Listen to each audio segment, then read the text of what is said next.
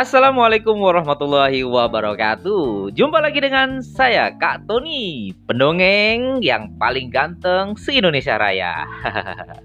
nah, eh, kali ini saya juga akan tetap ngobrol-ngobrol bersama dengan salah satu pendongeng yang di episode kemarin juga saya ajak ngobrol.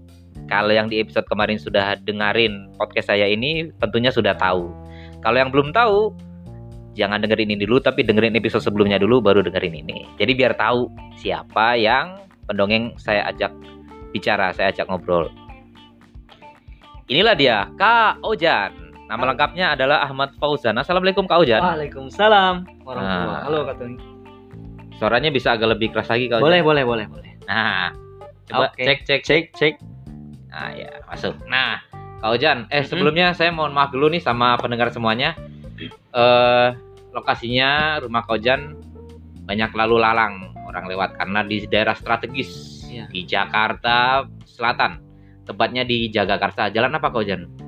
Jalan kebagusan. Jalan kebagusan. Kalau misalkan ada pendengar-pendengar podcast saya yang pengen main ke sini untuk belajar sama Kak Ojan boleh? Sangat boleh. Sering Nah. banget eh, teman-teman datang ke sini ke rumah saya. Oh, bisa lebih keras lagi suaranya Kak Ojan? Oh, gitu. Maaf ini karena Mikrofonnya ini ya. mikrofonnya masih jadul. Iya, iya. Jadi suaranya harus keras. Siap, siap, siap, siap. Nah, Kak Ojan. Ya. Eh Kak Ojan kan pernah dongeng dari Aceh sampai ke Papua. Alhamdulillah ya. Eh, itu ada eh apa namanya? Ada kendala yang susah nggak sih Kak Ojan? Untuk menghadapi anak-anak gitu loh. Anak-anak yang berbeda-beda daerah gitu ya. Ya, Eh, secara umum sih nggak ada ya. Eh, bahasa juga karena Indonesia ini punya bahasa nasional dan rata-rata semua daerah sudah sudah memakainya gitu. Jadi nggak nggak ada kendala. Paling penyesuaian dikit aja kayak di Sumatera kalau di Jakarta kita dipanggil Kak Ojan kalau di sana kan bilangnya bukan Kak Tony kan, tapi di tapi Bang Tony Bang, kan. Kalau kau untuk perempuan Kak ya. untuk perempuan gitu. Terus eh, di Papua gitu, ya kita tambah-tambah dikit lah kosakata kosakata mereka gitu. Tapi secara umum nggak ada kendala. Ini saya ada pertanyaan dari pendengar saya Kak Ojan. WA, Wow, WA apa langsung WA WA ke nomor saya. Wow, Jadi dia nanya, "Kak, saya kan belum bikin eh podcast tentang manfaat dongeng nih. Ya. Nah, mumpung saya ketemu sama Kak Ojan, Mm-mm. barangkali ada masukan dari Kak Ojan tentang manfaat mendongeng nih. Saya ada, tapi saya pengen tahu dari Kak Ojan buat pendengar-pendengar saya di podcast saya ini Kak Ojan. siap siap. Eh, manfaat dongeng itu kan banyak banget ya kata Tony ya. Hmm. Mungkin kalau dibi- dibicarakan semua tuh bisa satu jam lebih gitu. Eh, tapi ada beberapa yang perlu diketahui sama teman-teman, terutama untuk guru, orang tua di rumah terutama eh, untuk pengasuhan. Jadi dan saya akan agak sedikit bahas dari sisi psikologi nih kata nih boleh ya? Oh, boleh, Karena boleh. kebetulan saya memang kuliahnya dulu jurusannya manajemen perbankan syariah. Oh, ah sekarang kan Nyambung nerusin S2 ya, ya? Oh iya dong. Oh, S2-nya di psikologi ya, berarti. Iya, pendidikan. Pendidikan. Nah, tapi nggak apa-apa lah, ilmu bisa kita dapat dari Betul siapa pun, sekali. di mana pun. Betul sekali. Boleh, boleh Kak Ojan, lanjut Kak Ojan. Eh, jadi eh, satu misalnya, kenapa mendongeng atau bercerita itu penting buat anak? Karena eh, bercerita itu membantu orang tua untuk mengubah sesuatu yang abstrak nih kata nih Hmm. jadi sesuatu yang konkret. Karena otak manusia anak maupun orang tua itu kan semua kita ini berpikir secara konkret. Kalau saya bilang ke Kak Tony eh, apel yang keluar di otak Kak Tony apa tuh Jeruk. oh jeruk ya oh Hmm. berarti saya nggak bisa nanya ke Kak Tony Oh nih. iya. Iya. saya salah saya tanya. ini maksudnya Maksud- maksudnya enggak- yang- enggak- enggak, yang akan keluar ap- apa tulisan ini pertanyaan A, pertanyaan teka-teki atau pertanyaan Oh. beneran ini kalau pertanyaan teka-teki Beneran, saya jawab beneran. jeruk. oh beneran apakah huruf A, P, E, L gitu yang Hmm. keluar, Hmm. apa gambar, warna gitu. Apa- buah lah buah Buahnya apel, kan? bentuk apelnya Bentuknya itu. kan? Iya. Artinya apel itu konkret, ada gambarnya, ada warnanya, ada baunya, ada rasanya, Hmm. ada suaranya, itu konkret. Tapi? Iya, suara misalnya saya bilang burung. Orang di Oh, otak langsung iya. mungkin gambar Saya burungnya tadi berimajinasi apel bersuara. Oh, gitu loh. Ternyata ya ya. Oke nah oke. gitu jadi sesuatu yang bisa diindra gitu sama fakok kita visual auditory kinesthetic olfactory gustatory Hmm, Eh, sedangkan Keren banget ya bahasanya Kak Ujan. Oh, mantap. iya. Lanjut lanjut lanjut. kan saya kuliahnya perbankan syariah sedangkan eh, ada kata-kata yang abstrak artinya dia nggak punya gambar gitu sebelum digambarkan misalnya kata jujur mandiri sabar sombong. Itu kan kata-kata yang tidak ada gambarnya tidak ada baunya tidak ada rasanya gitu. Nah dia akan jadi abs eh, jadi konkret ketika ada gambar yang tercipta. Kalau kalau manusia kita nih kita udah gede nih kalau saya bilang sombong mungkin yang keluar di kepala kita kan eh, sebuah adegan gitu adegan oh pernah seseorang gini gini gini dia membusungkan dada eh, apa namanya tuh kerahnya tuh diangkat gitu. Sombong lah nggak mau nengok. Itu udah ada gambar gitu. Ada adegan yang pernah kita alami ketika kita dengar ada kata sombong kita udah punya gambarnya di otak kita. Nggak mungkin ketika kita dengar kata sombong, terus yang di dalam otak kita bayangannya adalah eh, ada orang lagi mojok di pojokan sambil nangis terisak-isak gitu. Nggak nggak mungkin ya. nggak mungkin Nggak mungkin. Ya. Nah, anak bayangkan saja anak umur 6 bulan, satu tahun misalnya tiga tahun, anak-anak usia dini itu dia ketika kita ngob membicarakan sesuatu atau ngomong atau cerita gitu, mereka kan banyak kosakata kosakata baru gitu yang perlu dia ketahui yang ketika nanti dia mendapatkan nasihat dari seseorang gitu dia langsung bisa mengerti oh maksudnya itu ya gitu. Tidak hanya secara kognitif tapi juga sampai eh, secara afektif. Dia tahu sikap itu yang bagaimana sampai ke aplikasinya psikomotoriknya. Nah itu bisa dijelaskan digambarkan dengan cerita kak Tony. Jadi kalau kak Tony lagi cerita eh, misalnya cerita eh, burung, bu apa pe- burung pe- yang petani bertelur apa, petani yang punya angsa bertelur emas misalnya kan? Ya. kita cerita tuh petani punya angsa bertelur emas emas satu. Senang dia besoknya dia tunggu lagi satu lagi. Tiap hari dia tunggu mulai dia pikir kok setiap hari cuma satu telurnya? Nah lama kelamaan ah dia mulai pikir karena dia merasa pengen langsung banyak dia serakah kita bilang. Ada kata serakah di situ baru dia bilang oh gimana kalau angsanya perutnya di black aja nih? Pasti di dalamnya banyak telur emas. Karena setiap hari telur emas itu keluar dari perutnya. Maka logikanya di dalam perutnya lah bersarang telur-telur yang banyak. Nah karena keserakahannya kita bilang di black lah perut angsa itu atau disembelih lah angsa itu dengan bahasa yang lebih halus misalnya. Dan ternyata dia tidak menemukan apa-apa di dalam perut angsa itu kecuali angsa yang sudah mati dan tidak akan ada lagi telur emas yang dia dapatkan. Jadi dengan cerita itu anak tuh yang umur 3 tahun, 4 tahun punya kosakata baru namanya serakah. Tapi serakah itu nggak cuman kata yang dia dia tahu eh, suaranya gitu, bunyinya, tapi juga ada definisi yang dia dapatkan. Pas kita bilang ke anak itu serakah, di otak anak itu nggak abstrak lagi kata Tony, tapi gambar angsa, telur emas, petani gitu. Jadi sebetulnya mendongeng itu bisa memudahkan orang tua untuk Mhm. menjelaskan eh, kata-kata atau instruksi yang abstrak kepada anak-anak kalau tepat sekali. Jadi kayak saya pernah mengalami juga tuh. Apa tuh? Pernah mengalami juga sama anak saya. Oh. Jadi eh, ketika main eh, boleh main tapi yang baik. Janji ya, janji. Terus tiba-tiba eh, ribut. Wah, Mm. terus besok lagi boleh aku ajak main ke saudara tapi mainnya yang baik. Janji ya janji. Eh, janji ya janji. Nah tapi mengulangi lagi Iya, kesalahan yang sama. Nah tiba-tiba anakku nanya sama aku begitu janji ya janji. Janji itu apa? Oh ya ampun. Selama ini nggak tahu kamu bilang iya janji iya itu janji. masih abstrak. iya. Iya, betul. Nah, itu. jadi selama ini nggak tahu janji. Oh iya. Saya langsung saya sadar ternyata yang salah bukan anak saya sayang. Betul. jelasin tentang janji itu. Salahnya orang tua itu Mm-mm. kalau dia nasihatin anak anaknya nggak ngerti dia sarahin gitu. Mm. padahal dia belum selesai menjelaskan kata yang yang dibutuhkan anak itu. Hmm, gitu. Nah itu baru satu tuh kata manfaatnya. Sama manfaat satu. Ada yang lain lagi kalau yang penting buat orang tua nih. Oke. Yang Terutama- berikutnya. sebagai parenting ke anak-anaknya. Siap. Berikutnya manfaat bercerita itu atau mendongeng itu untuk anak adalah eh, memberi kosakata baru kata nih itu penting loh nah dan ini eh, apa namanya bercerita bisa menambah kosakata merangsang kemampuan berbahasa ini kaitannya sama eh, kekeliruan yang sering terjadi di orang tua maupun guru apa itu kekeliruannya kekeliruannya adalah eh, ada yang gamang gitu. Kalau bercerita itu lebih bagus mana? Pakai bahasa yang dimengerti anak, dipilih bahasanya gitu atau bahasanya nggak us terserah nggak usah dipilih gitu. Apakah milih apa enggak gitu. Nah sebenarnya harusnya tidak memilih.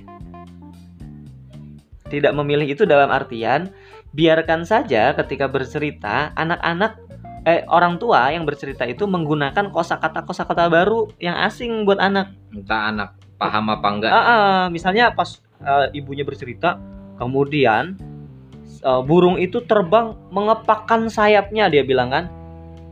Eh, mengepakkan tuh kan kata yang mungkin sebelumnya anak nggak pernah dengar tuh Iya. di umur dia tiga tahun. Tapi orang tua memakai itu, terus ada yang berpikir, aduh ngerti nggak anakku ya? Aduh nggak usah dipakai deh gitu. Harusnya dipakai. Kenapa? Karena momen bercerita itulah orang tua mengenalkan kosakata baru. Bahkan tanpa harus dijelaskan, anak akan ngerti. Pas kita bilang mengepakkan sayapnya atau itu kata itu mungkin diulang lagi, anak jadi tahu. Tanpa dia harus ngerti mengepakkan itu apa, dia udah punya gambar oh mengepakkan sayap itu artinya gini gitu. apakah apa- juga termasuk eh, kata-kata yang negatif? Em, itu beda soal. Eh, untuk yang pertama tadi dulu, eh, artinya satu dia nggak harus nanya, dia punya kosakata baru dan orang tua akan kaget, wow gitu. Tiba-tiba suatu eh, hari berikutnya anak itu menggunakan kata itu untuk ngobrol gitu. Dan itu saya sudah ngalamin banyak banget. Yang kedua, kalaupun dia nggak ngerti, dia akan nanya kan, Iya. entah di dalam cerita atau pas selesai itu malah bagus artinya kita sedang merangsang eh, apa sikap kritis dia nah kata negatif tadi ya Iya. kata negatif itu yang dimaksud apa dulu nih misalkan eh, kita membacakan buku nih, Mm-mm. membacakan buku cerita. Mm-mm. Eh, terkadang di buku cerita itu juga ada kata-kata yang negatif juga. misalnya gimana Kayak misalkan kata-kata eh, bodoh, nakal, oh boleh boleh ya. boleh tapi konteksnya harus benar gitu artinya misalnya kalau itu contoh yang tidak baik Hmm. maka orang tua menjelaskan gitu misalnya sih ada adegan anak ngatain an- temannya jelek gitu kan tapi cerita itu jangan sampai selesai di situ doang kan biasanya ada cerita tuh uh, kesadaran kan habis itu oh ada konflik terus sadar gitu baru anak tahu oh ternyata nggak boleh ya gitu Nah, berarti Gitu. kita sudah dapat dua dua manfaat tuh. Yang pertama me- memudahkan anak-anak untuk menginterpretasikan sebuah ya. Sebuah kata yang abstrak sebuah kata yang abstrak, sebuah perintah yang abstrak. Terus yang kedua eh apa namanya? nambah Perbendaharaan, Ya. perbendaharaan kata. Satu lagi deh kau Jan. satu lagi ya Satu lagi sebelum baterainya habis nih. satu lagi yang paling gampang adalah yang paling gak usah dijelasin adalah bercerita itu fungsinya buat orang tua dapat membangun kedekatan dengan anak. Dan itu lebih penting daripada apa pun gitu dibanding apa pun kedekatan itu mahal. Dan eh, penjelasan ini eh, sebenarnya menjawab pertanyaan kalau orang tua nanya kak cerita itu harus ada hikmah cerita nggak sih? gitu. Atau eh, banyak orang tua yang kesulitan cerita nggak jadi cerita nggak mau cerita dengan alasan aduh aku bingung kak gitu. Aku bingung nih ceritanya apa aku nggak punya cerita gitu. Nggak punya cerita bingung cerita itu biasanya karena orang tua berpikir bahwa bercerita itu harus ada hikmah cerita. Ya kan kata nih Hmm. padahal nggak harus. Kenapa nggak harus? Karena saya sering nyampaikan ini bahkan tanpa ada pesan atau hikmah cerita pun ketika ada kegiatan orang tua bercerita ke anaknya di rumah, di mobil atau sebelum makan atau sambil makan atau se- sebelum tidur, maka pada saat itulah sebenarnya hikmahnya banyak banget. Ada kedekatan, ada kepedulian, kasih sayang, humor, antusiasme, itu semua hikmah yang didapat sama anak-anak. Kalau kita bicara dari sisi psikoanalisa gitu. Psikologi perkembangan, anak-anak itu sorry manusia itu dibentuk oleh kejadian-kejadian dia waktu kecil. Ojan umur 31 tahun itu ada inner child di dalam tubuhnya gitu. Hmm. Ada juga namanya introject dari orang-orang di sekitarnya. Nah, kehidupan yang berkesan positif di umur-umur apa namanya usia dini itulah yang membentuk membentuk dirinya. Maka apa namanya balik lagi ke kebutuhan psikologi dasar. Jika kebutuhan psikologi dasar anak itu dipenuhi dengan baik sama dengan fisik nih Kak Tony. Fisik kan anak-anak kan diperhatikan tuh gizinya kan. Psikologi juga ada gizinya. Dengan bercerita membangun kedekatan itu anak sebenarnya sedang dikasih gizi yang cukup supaya dia tumbuh dengan sehat secara psikologi nggak cuma fisik. Nah itu yang kadang lalai itu kata Tony orang tua. Jadi orang tua pikir nyekolahin anak ke sekolah terbaik bayar mahal-mahal udah cukup ya, ya jadi kan manusia memang butuh tiga makanan pokok ya. Ya.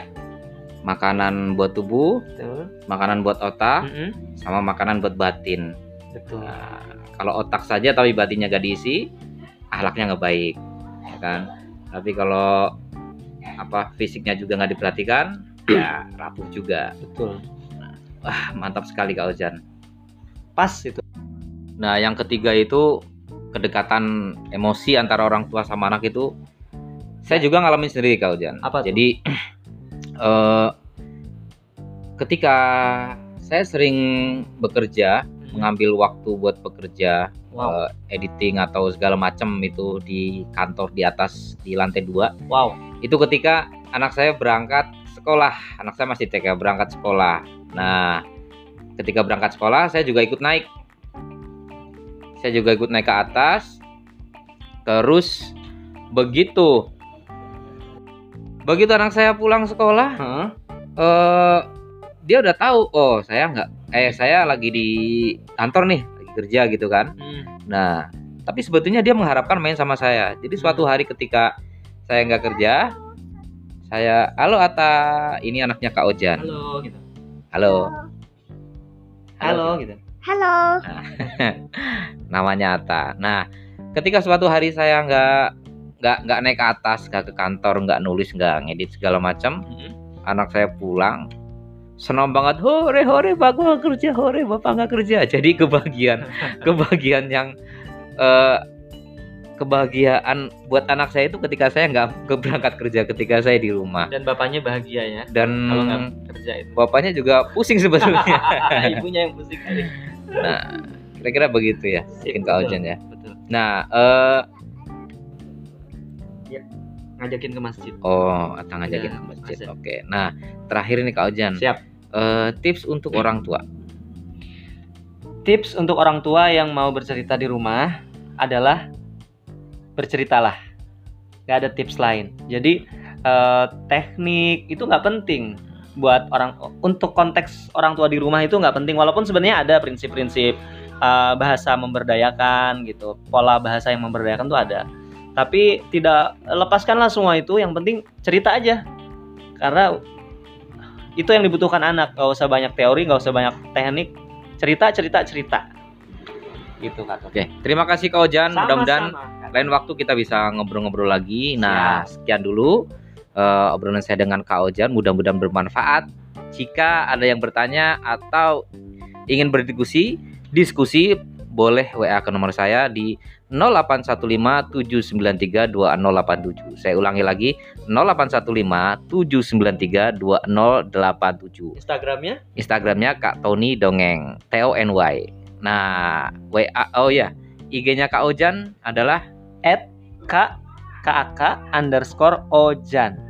K KAK underscore Ojan. kaojan.com. Followernya lebih banyak dari saya. nah, sekian dulu. Wassalamualaikum warahmatullahi wabarakatuh.